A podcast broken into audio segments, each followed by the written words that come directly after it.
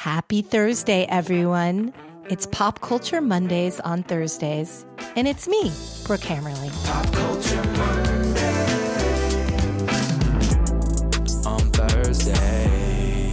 Hello, hello, everyone. I cannot believe I'm actually doing this podcast because I am literally stunned that I have power. And I say that because uh, if it the wind goes the wrong way where I live in the Hollywood Hills in Los Angeles, I am without power. But so far during this storm again, I am one of the neighborhoods that has not been impacted thus far with the power outages. However, I would like to say, as a communications professional, I have to credit whoever the storm's publicist is, because I feel like the Pineapple Express storm hired the greatest publicist of all times, because the press on this storm has gone so far. It's an international headline news story. It's like the king has been diagnosed with cancer and the Hollywood Hills is falling apart because that's like the headlines I'm hearing. And I'm telling you this in all honesty. I had open heart surgery in 2020 and I wrote about it. I heard from so many people. It got out. Obviously, my network of friends, everybody reached out. It doesn't even compare to how many people have reached out as a result of this storm because they know not only do I live in Los Angeles, but I live in the Hollywood Hills, which right now is like front and center in the Stormageddon Pineapple Express news story. And I'm hearing from people in Hong Kong, in Australia, in Ireland, all over the world. Are you okay? Checking in. Uh, so many people have reached out in all social media fashions from Instagram to TikTok to emails and DMs and texts. So first and foremost, I am okay. It is crazy in LA. It rained nine inches in the Hollywood Hills on Monday. And I know this because I have a neighbor who had this really big vase thing, like a really tall thing that they then put a tape measure in and it collected the rain and it was nine inches. That's, that's absurd. It's, and that was in one day. It's still raining but I am in a, in a, my little canyon. I am not in a mudslide. Well, there could be mudslides all around me. My house is sort of protected. I'm not one of these people who have a house on stilts overlooking the canyons. That's just a bridge too far for me. With earthquakes and everything else like that, stilts are not really my comfort zone. So my house is on like solid ground and I am not up against any hillsides, but there have been mudslides. There are houses that have slid down mountains in my area. Roads are closed. Trees have fallen, big trees. We're talking huge trees. I know that in Northern California, I have some friends who had redwood trees fall on their homes. We have these big eucalyptus trees that are the most prone to falling because they're soft and they're not really meant to be here and have all of this weather. But anyway, trees are falling, schools were closed. It's it's a real thing. And another thing about LA, as a New Yorker, I don't understand is there no sewers? Like there's sewers, but there's no the water, there's no drains, I guess, in the roads. So the roads just fill up with water. There's no place for them to go except for those little outputs of sewers that then take the water out to the ocean.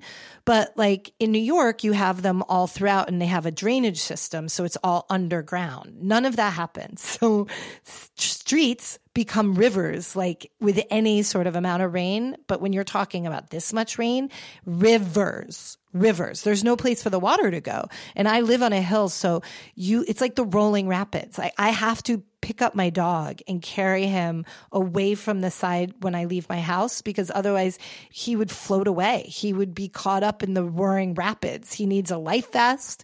He needs to have one of those helmets on him. It's a whole situation. I have not left my house. So if I sound a little manic, it's because I'm 100,000% stir crazy. My friend Brian was like, Hey, do you want to grab lunch? This was yesterday. And I said, Are you out of your mind? It's it's like the apocalypse outside. What do you mean grab lunch? Like, what are you talking about? And he says, You have a Jeep Wrangler. And I'm like, first of all, like, you think I know how to use the four wheel drive in my car? I wouldn't even know, like, is that the little stick in the middle next to my, like, where I go from park to drive to reverse? That little stick that says all the things and they're buttons that you press to go into four wheel drive. You think I actually know how to use, use that? Like, that's, that's going a little mad. I mean, I have a big Jeep correct. I don't know how to use the Jeep. I have no idea like what that means. I wouldn't know what to do if I got caught in a river or a lake. You know, I have everything in my truck for an emergency. So like if I, I, have a battery that if I lose power, like not an external battery for my devices and stuff, I have bottles of water, I have sneakers, I have all of the things. I have a medical kit, but you want me to like drive in the pouring rain with the hopes of using four wheel drive? No, no, my friend. No, I might as well be driving a Ferrari. I have no idea how to possibly use it. You can try to teach me.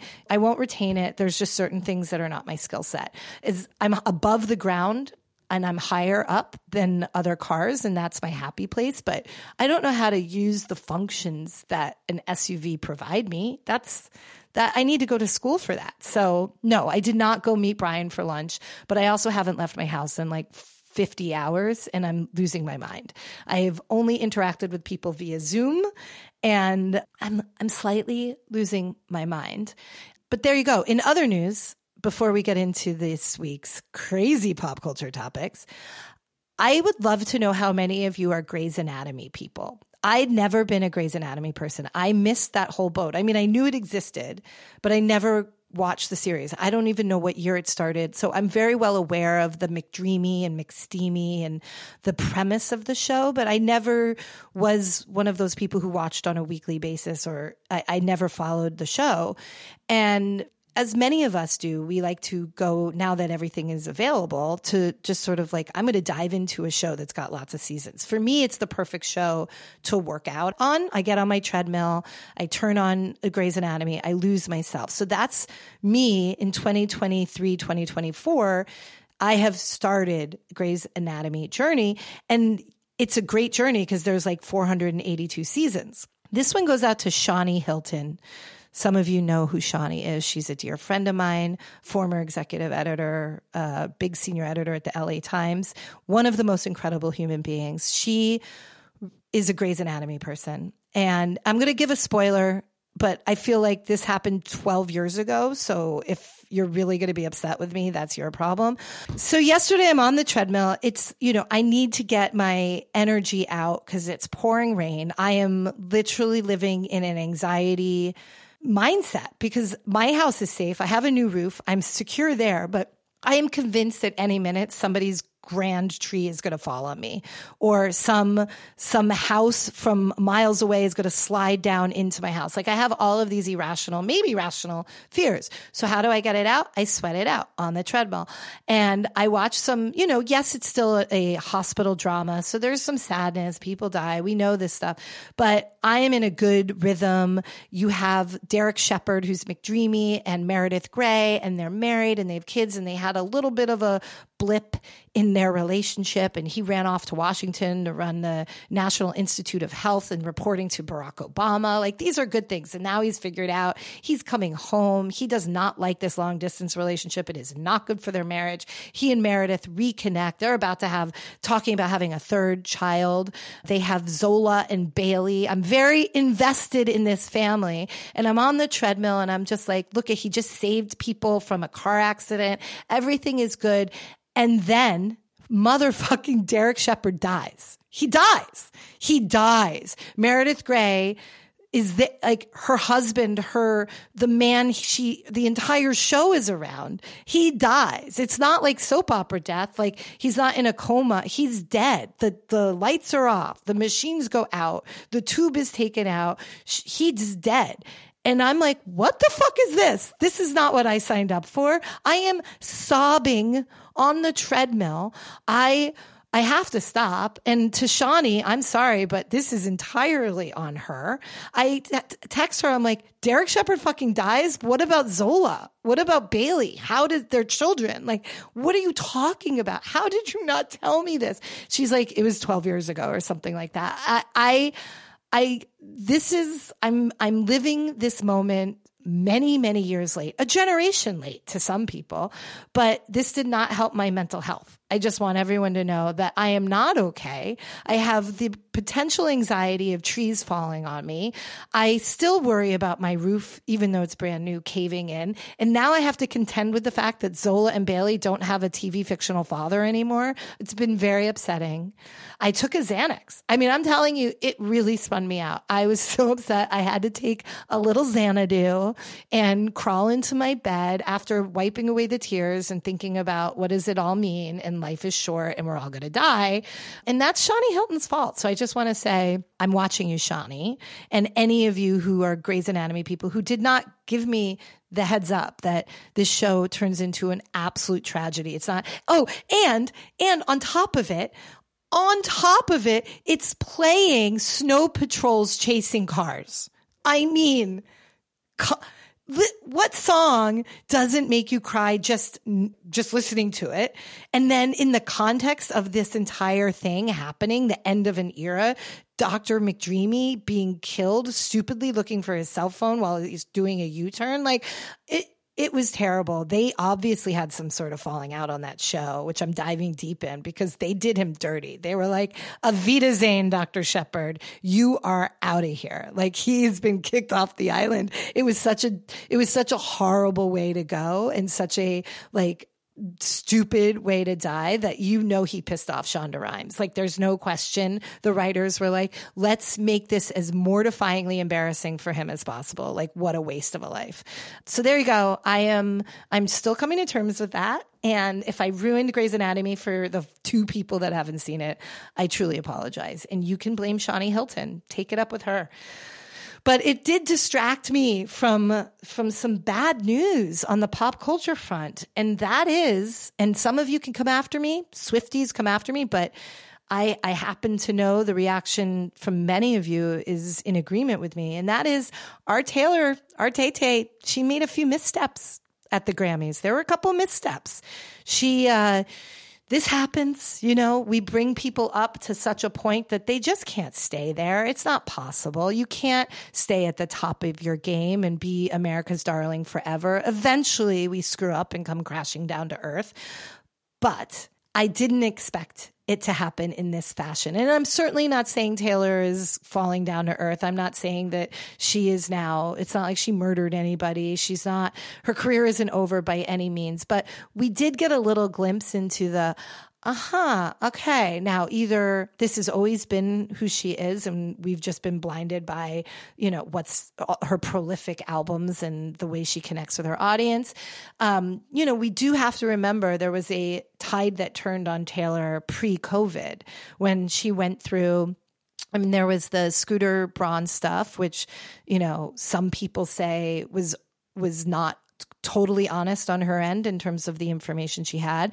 But even before that, the tides were turning. She was a little too precious. She was displaying all of her relationships quite a bit. She had the the very overprivileged sort of life being presented via all of the social media and paparazzi. She dated that guy Tom Hiddleston for a minute and she had that ill-advised birthday party in Newport where all of her famous friends were and wearing t-shirts that said I love TS and people just got the ick from it, I think, and it was just like an overexposure. And overexposure is a thing. We see that as somebody who advises companies to get their news out there. There is, you know, I have to always remind a client that you can get all the press in the world and be everywhere. And the more you do that, the more likely you are to then sort of fall or somebody comes after you, the more of a spotlight you put on yourself, the more expectations there are, and there are more people who come out of the woodwork to bring you down, criticize all of that. That's that's the story as old as time. And that could have happened with Taylor, but I didn't anticipate her her being the one to make the missteps. And I got a lot of a lot of feedback. A lot of people didn't like her outfit. Who cares? Whatever. It's fine. I mean, I didn't like the look to be honest. It wasn't her best, but also it was pouring rain in LA, so everybody looked a little sloppy, I'm not going to lie. Impossible not to. There is no way to like the the rain was like what I imagine Noah had to deal with with the ark. I'm like, find yourself a unicorn because nobody's getting through this unscathed. But, you know, by now you guys probably are aware there are a couple things that happened. The Grammys were, let me just I don't like award shows. I watch them out of, I've talked about it. Like the Oscars, so boring. The Globes were a disaster. We watch the Oscars and things like that for the drama to see if like a Will Smith slap of some kind happens again. The Grammys, I don't know what that team figured out, but they, I think it was because it was a lot of women, but they figured this shit out. It was the most fun award show I've seen in a long time. And that comes down to not just Trevor Noah is a great host, not just the the vibe itself of the Grammys. Maybe everybody was sort of feeling a little I don't know, a little loose because of the rain. But let's be clear, the the people that were there. I mean, Miley Cyrus, I we're going to talk about Taylor, but let's just quick side note. Miley Cyrus is a true performer. And so she might not be as prolific as Taylor and she's in songwriting and putting out all these albums, but when she presents herself, she knows how to bring a crowd to their feet. She gets people, she connects with her audience in a very different way. She has fun. Like she's the girl that everybody wants to be like at a party with. She's her body is insane. I don't even know. Like, oh my God, she's the cool girl. She had four outfit changes. She did her song Flowers, which was the jam of the year.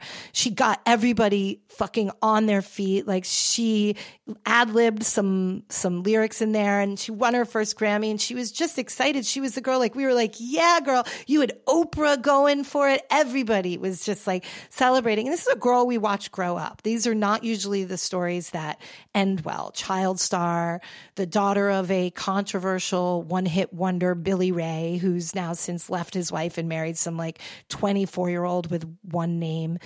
She is not a usual success story. Usually those end in tears, but she has turned into this just remarkable talent and fun. And when she got the award, it was by Mariah Carey who presented it. Mariah, obviously legend. And you saw Miley's admiration. It went first to, oh my God, Mariah Carey. Can we just talk about it? She uh, thanks Mariah. She is in awe of Mariah. She gives a great speech and then thinks about, thanks her icons like Dolly Parton and her inspirations like Dolly Parton and Celine Dion, important little tidbit, um, and other unbelievable women like Whitney Houston and so forth. And it was just a joyful thing. And Miley was a she was just a joy. That's all I can say. And then you had Tracy Chapman. I mean, can you even? Can you even? I wrote in the newsletter like Fast Car that album came out when I was in eighth grade. I was a very awkward eighth grader. I was a very I did not n- know who I was. I don't know many people who do, but eighth graders in 1988 were very different than eighth graders in 2024. I'll just say that. But I had a really tumultuous relationship with school and I didn't know I was dyslexic, so I didn't know why that's why math was almost impossible for me. So I had a very disruptive relationship with my parents because like everything was fights. It was always fights about grades or not working hard enough, not applying myself. And I thought I was losing my mind because math to me was like looking at Chinese. I just couldn't do it. And so there would be fights and meltdowns and I would run to my room and slam my door and cry and throw my face into a pillow. And there's sort of core memories that got me through it. And that album. I just remember that CD cover so well. And my CD was cracked because I of overuse, not the CD itself, but the cover and the, the artwork. And I would take that out and I would put it into my CD player and I would listen to Fast Car. It was her, it was Edie Brickell and Sinead O'Connor. Let me just be clear. You can, I should have probably been on anti-anxiety meds or antidepressants in eighth grade, but suffice to say, that was my soundtrack but really like it it just is such a powerful song. So I will say when I heard Fast Car on the radio the last year sung by a country dude, I was sort of taken aback. Luke Combs has has made the cover of it, but you know, when I hear a cover, the intent is generally an artist has their own take on that cover and they do it in their own way. They make it their own and the inspiration is that cover, but they otherwise you're just a wedding band playing the exact song, right? So if you're a rock star or country star and you do a cover, it's and expected that you take your own spin on it. And there is none of that. Luke Combs doesn't do anything other than like exactly sing it, except as a white man versus a soulful black woman where the meaning is very different. A LGBTQ member, black woman in the 80s, like she had 100% song rights, by the way, to that song, my understanding is. And so when I hear this song, A, I'm elated to hear the song again, but B, it's just like, there's nothing it's literally the exact song except with a different kind of voice a white southern boy's voice so i was sort of annoyed i i actually thought about like what does tracy think like i'm sure she's making money but like this is weird. And you have an entire generation of people who don't even know who Tracy Chapman is. Like, m- I'm sure so many people just listening to it don't know that this was a cover song. They think Luke is a genius and wrote this unbelievable song. Not true. So I was stunned when he came out and he was, you know, they did the interview prior to him coming on stage talking about the inspiration, inspiration, but the the song and the origins and Tracy Chapman. And I was like, okay, good. Like at least they're they're setting the record straight.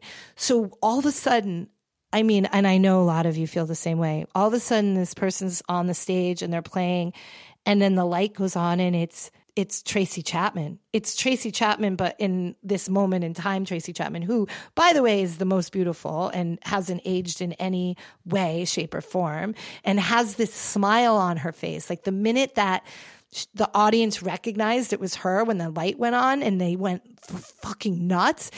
Watch it. The little hairs on the back of your neck are going to stand up. It's incredible. And you see the delight in her. And then you see the dude, Luke, like looking over at her, sort of in awe, like, I can't believe I'm on stage with Tracy Chapman. And you realize the whole world is now recognizing this is her song and the joy, the tears, what it meant, the impact of that moment. I can't even express to you, I can't even articulate how many layers, but I'll put it in the show notes. Lydia Polgreen, my dear friend, who is an, uh, a, a beautiful writer, an unbelievable journalist, and she's the opinion writer at the New York Times, wrote a blog post about it that I want to put it in, but how meaningful it was, like what it meant. And she shared my sentiment. Like when she heard Luke's song, she's like, what the fuck is this? Like, this is not interesting. This is the exact same song, but in a dude's voice, but the meaning of what it meant, that resurgence of Tracy Chapman and what, what it meant in a divided world to see this, you know, black gay woman from the 80s, you know, era on stage with this good old boy, one imagines, country star. It was it was a really incredible moment. I can't I can't express enough. So we have those amazing things. And I also put this in the newsletter. I did meet Tracy Chapman once. It was corrected. I put in the newsletter, it was like, I thought it was 99, 2000. It turns out it's 2001. My friend Ethan Kaplan has photos, though I'm not in any of them, which is useless to me.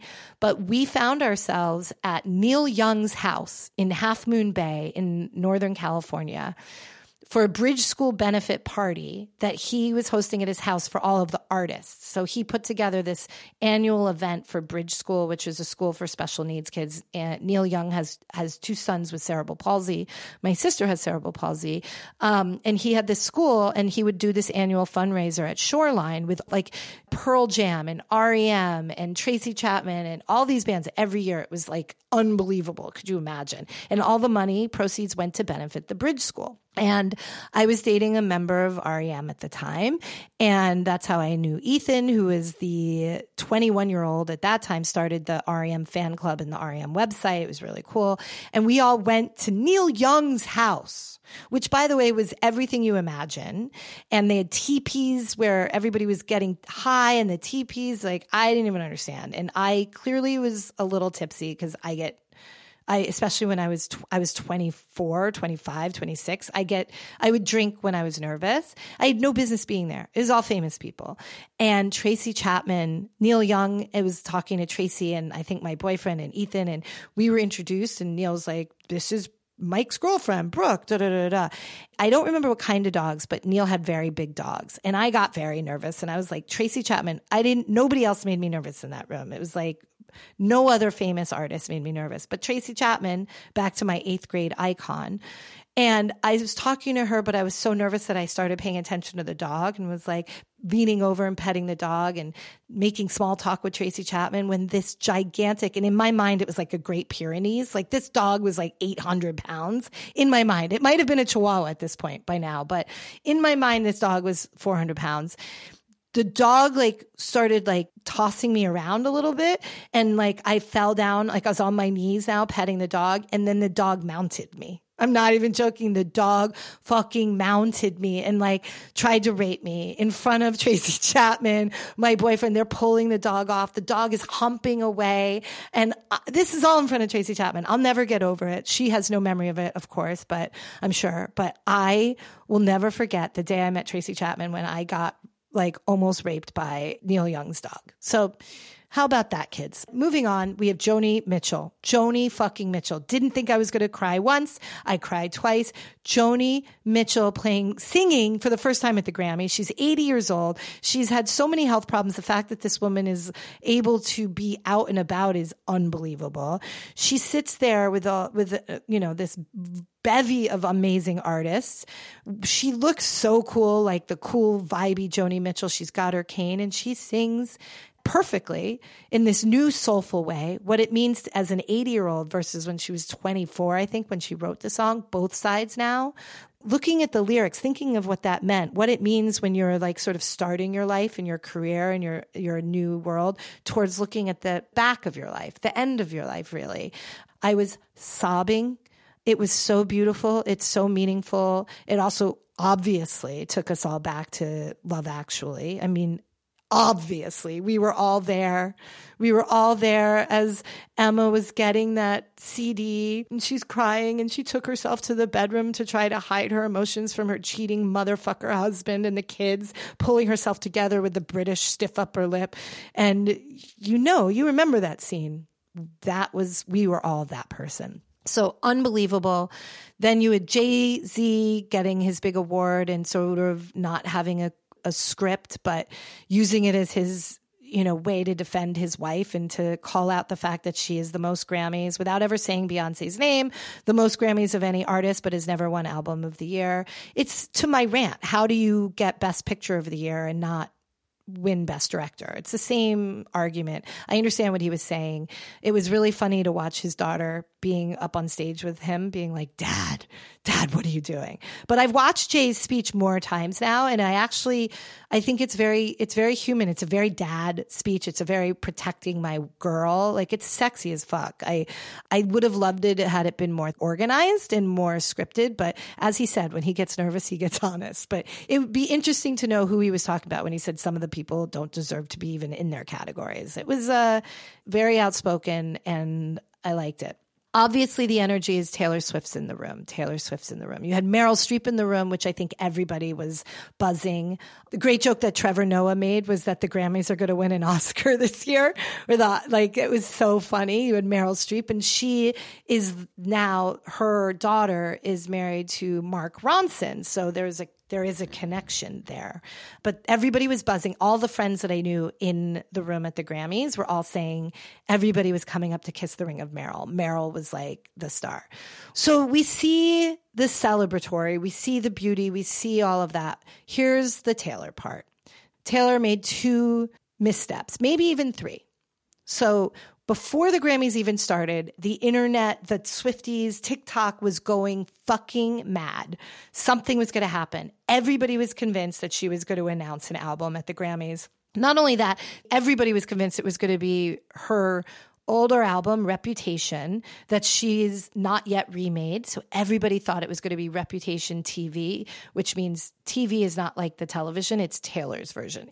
TV no longer means television. Taylor Swift is so powerful that she has remade the term TV means Taylor's version. Think about that.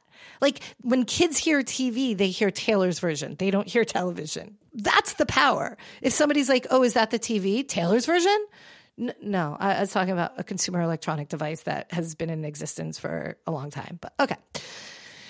So she has already caused a sensation by changing her Instagram profile pic to a black and white one. And then all of her little Swifty friends like Blake Lively and Lana Del Rey and anybody else, they've all changed their profile pics on Instagram to black and white. And just remember Taylor has her Swift army of friends. That's like she's friends with all these sort of famous girlies and you know, that's her little world. They all shifted their their profile pics and then she also changed the grid to where there was a and i honestly i should know this because i don't think it was the reputation cover but it was another cover that was like a whole grid picture meaning that each little picture turned into one big picture. So everybody was convinced by the easter eggs and codes that this was going to be her announcement. So when she came up on stage for her grammy which was the pop song blah blah blah whatever it was and it was in the middle of the show not the not the end of the show she wins the big award later. First of all my cynical communication strategic brain and knowing her her publicist is, there's no way that Taylor didn't know she was winning a Grammy in order for her to go. There's just no way. Like it was predetermined. I also believe that she knew which Grammy she was going to win and when because it was too calculated. So the Grammy that she won, which was not, she was up for Album of the Year. And Album of the Year is the last one, and that's the biggest one. And that I would think would have been not the place she would have done this announcement. It was for the lesser, sort of smaller award. Not that, I mean, it's still a Grammy, but that turned out to be her 13th. I, it was also planned. So she comes out on stage, she gets the Grammy, and she has this very manufactured, and it's not even too, she's not thanking the group of people. She doesn't acknowledge any of the other nominees. She doesn't connect with the audience. She is speaking directly to her fans that she knows that the people who award the Grammy are you know, listening to the fans. And so she's giving a gift and a secret that she's kept for two years. Well, just listen. This is my 13th Grammy, which is my lucky number. I don't know if I've ever told you that. Um, I want to say thank you to the members of the Recording Academy for voting this way. Um, but I know that the way that the Recording Academy voted is a direct reflection of the passion of the fans. So I want to say thank you to the fans by telling you a secret that I've been keeping from you for the last two years, which is that my brand new album comes out April 19th. It's called It's called The Tortured Poets Department. I'm going to go and post the cover right now backstage. Thank you. I love you. Thank you. Okay, so it it feels a little it feels very performed, like memorized, like she very robotic, like she knew what she was doing. This is her 13th Grammy. As a gift to you, I'm giving you a secret for two years and I am announcing my new album.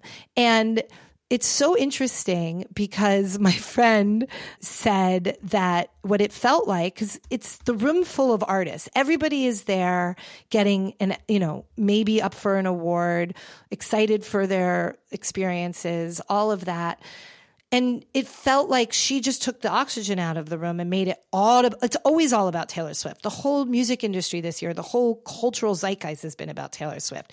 This is a gathering of artists being celebrated of all genres, of all like new artists and these Joni Mitchells of the world. This is not all about Taylor Swift. This is about the music industry. But Taylor Swift comes in and makes it about Taylor Swift and use it as a free promotional tool to launch her new very interestingly titled album, The Tortured Poets Department. And as my friend said, it felt like you you announced your pregnancy at your sister's wedding. Like you give a speech, you're the bridesmaid, you're the maid of honor, and you give a speech, and you're like, I just want you to have all to know that I'm pregnant. Like, it's not about you. This is about your sister. This is about your sister's. This is, you made it about you. That's, I thought was a great analogy. I didn't like it. It felt icky. It felt contrived. It felt self promotional. It felt tone deaf to the fact that this was a moment to celebrate all these artists, that she has taken clearly the oxygen out of the room. She's the biggest selling act by, by leaps and bounds. She's made a billion dollars on her tour. She's in every single TV state show now because of the NFL. Her relationship is being, you know, promoted throughout every single channel. There's not anybody in the world who doesn't know about Taylor Swift and Travis Kelce. This is a moment for other artists to shine. And it just felt, it felt tacky. And as I say, my mother would have said NOKD, not our kind dear. It just felt like, God, you could have done this any other way. You didn't need the Grammys to make sure you're going to get press out of this. You could have announced it after the Grammys. You could have announced it the next day. I know she wanted to tie it with her lucky 13. That's her number, but it just felt it felt like the ick. And I think that everybody, like you could even see it, the reactions from the people in the audience were just sort of like, okay. That was sort of, and it just fell flat. It didn't have the impact, and she felt awkward, and maybe she felt the vibe. It just, it was the wrong call. And she had a way to fix that. But let's just get into the fact that this album, everybody's losing their minds there are many indications that this is going to be another revenge album on an ex, which is her ex fiance, Joe Alwyn, the English actor. Lots of indica- indicators. One, that it's been two years in the making. That's when she had the breakup. The fact that the breakup is apparently way worse than we ever knew, that it was not as sort of politely, it was sort of ugly. And all the Swifties have told me that she, you know, every time she was with her girlies, everybody would do these mass unfollows of Joe. So there was clearly he wronged her in some way. Also, very well documented in an interview series with Joe Alwyn and Paul Mescal and Hot Priest from Fleabag. So the three of them, I guess, have a group chat and they talked about it in this video interview where it was called the Tortured Male Group or the Tortured Male Club or Tortured Men Club. I don't know, one of those variations. So you would think you'd get like something from that. It's a play on that. And then other things that she, I'm not going to get into making this all about the Easter eggs, but to all indications as of now, it appears that this is not a new album of sorts. A lot of people thought it was, if it wasn't going to be the Taylor's version of Reputation, it was going to be a rock album.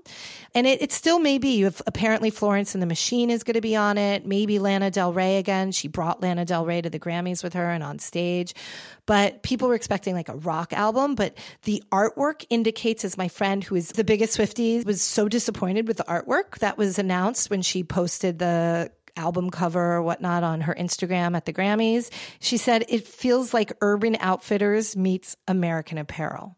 I mean, that, there is no, that is, that's from her number one fan. I mean, that is that is dark. And I just think that nobody wants, everybody's looking at the Taylor now and this joyful, she's in this beautiful relationship. Everybody's celebrating and rooting for her. This is a different kind of relationship we've seen her have.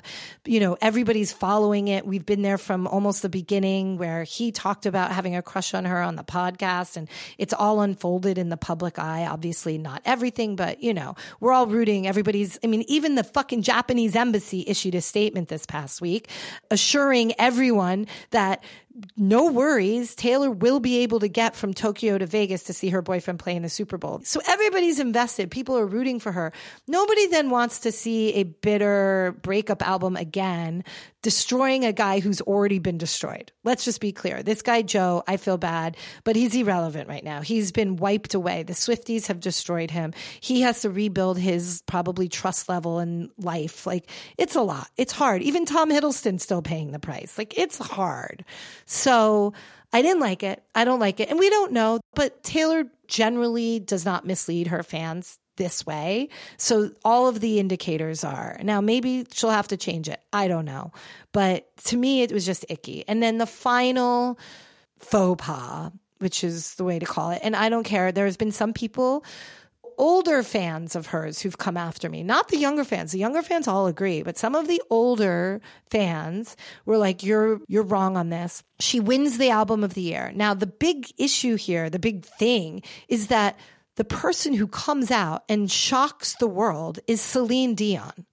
And the reason it's shocking is Celine Dion, who is our favorite weirdo, unbelievable singer, has the she's everything. She's iconic. She's a legend, a living legend, has had to very tragically stop singing and performing and being in the public eye because she suffers from a very rare and horrible disease coined the stiff man syndrome, where basically all of her muscles stop working. And eventually, I mean, it, it feels like a little bit like Lou Gehrig's, like her, her heart won't work, her ability to breathe or swallow or blink or anything, this will all start to take effect and there's no cure. And we've heard reports, like even from her own family that came out and said that it's, it's rapidly progressing. She's not doing well. So unbelievable to see Celine Dion, who everybody sort of imagines is, is home in a hospital bed, coming out looking glorious, gorgeous, having a coat over a dress, which there might be some medical reason for that. Who knows? To present the award, you know, to one of the artists and all of them legendary artists that had an unbelievable album this year.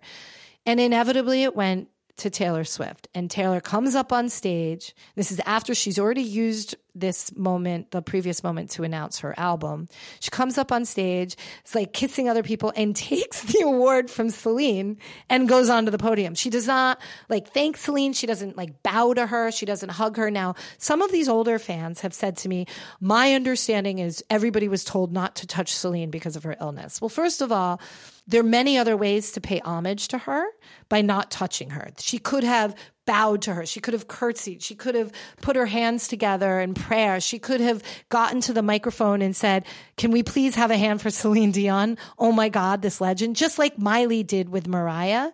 There's so many ways Taylor could have handled it. Like, oh my God, Celine Dion, I can't believe this. I don't deserve, I'm not worthy. Like something that was sort of, you know, real and human and fangirl and not like, she just came out like a bulldozer, acting like Celine Dion was just a presenter, some like random person coming out to give her an award. And she doesn't acknowledge Celine Dion in her speech. She doesn't acknowledge her in any way. And I will tell you, it did not go unnoticed. People erupted. And, you know, I don't care if she didn't hug her. That's fine. But there are so many other ways. And this woman is a pro. You can't tell me, oh, she was so surprised and blown away. She lost her ability to think. It just gave us a glimpse into maybe maybe she's become so famous and so big that there's no self awareness now. And that does happen, and that's a shame. But I will say her publicist, who might also be the publicist for Pineapple Express Storm, because her publicist is amazing, Tree Paine, probably the greatest publicist we've seen. She clearly clocked what was happening, probably saw it with her own eyes, but then saw the social reactions within a second before she even got off the stage, thanking, you know, her team for the award. And she made sure there was a photo op of Taylor throwing her arms around Celine. So those rules are gone. Clearly, she was allowed to touch Celine and thanking Celine. Like there was clear a photo op that went everywhere, that was released everywhere of her holding Celine as they're walking off stage in the or in the backstage after the Grammy Award.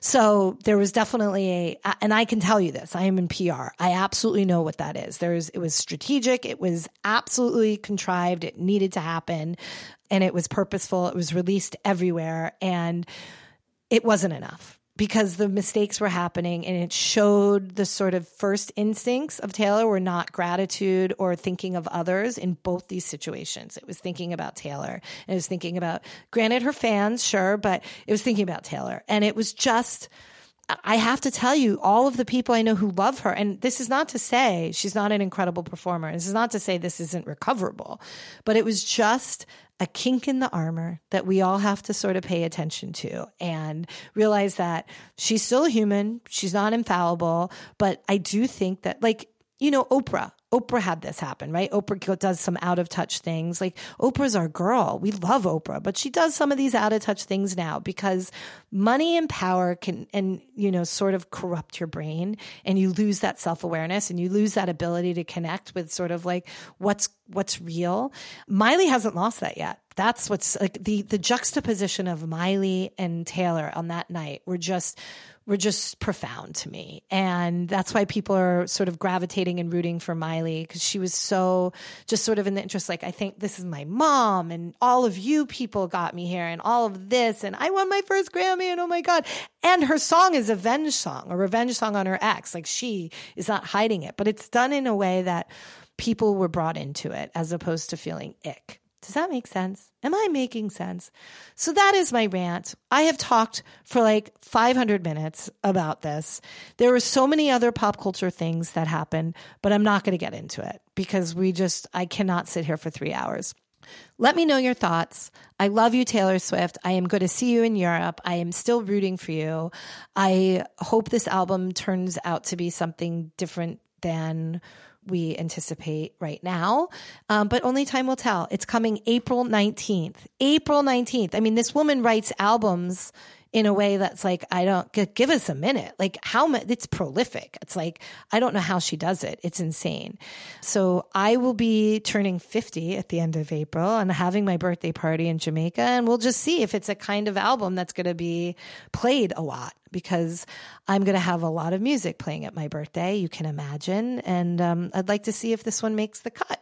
I assume lots of other Taylor Swift songs will be playing throughout my birthday party, but uh, I don't know about this new album. We will find out soon enough. So that's it, my little ones. Make out, marry, mute. So I am 1000% making out with Lana Del Rey. I love her. She's a secret weapon in many places. Lana Del Rey deserves to be an icon. She I don't know if you guys, if you're not familiar with her music, like Gods and Monsters is like my theme song, which is pretty dark if you listen to the lyrics, let's be clear. Um, if you want to know my psychology, listen to Gods and Monsters. It's the greatest song of all time. I listen to it all the time. As my friend Melissa Zuckerman says, it explains a lot about me. But Lana Del Rey, I love her. I love her style. I love her look. I love her attitude. I love her talent. I love her not giving a fuck. I love her popping up in unexpected places. I love Lana Del Rey. I'll make out with her all day long. Marry, obviously, I want to marry Miley Cyrus. I 100% do. And I want to be like Miley's mom's daughter in law. I want that whole family experience, except for Billy Ray. I I love her. I want to marry Miley's closet. I want to marry Miley so I could have her diet and exercise routine implanted into me so I could even have half that body. That thing is insane. It's not of this world. I, I want to marry Miley Cyrus. So there you go. And I want to mute all of the politicians, like, I don't even care anymore if you're a Democrat or Republican. Like that congressional hearing with the CEOs of the tech companies, I'm still, I'm still not okay from it. I'm not okay with the yada, yada, yada. I'm not okay with the xenophobia, the racism.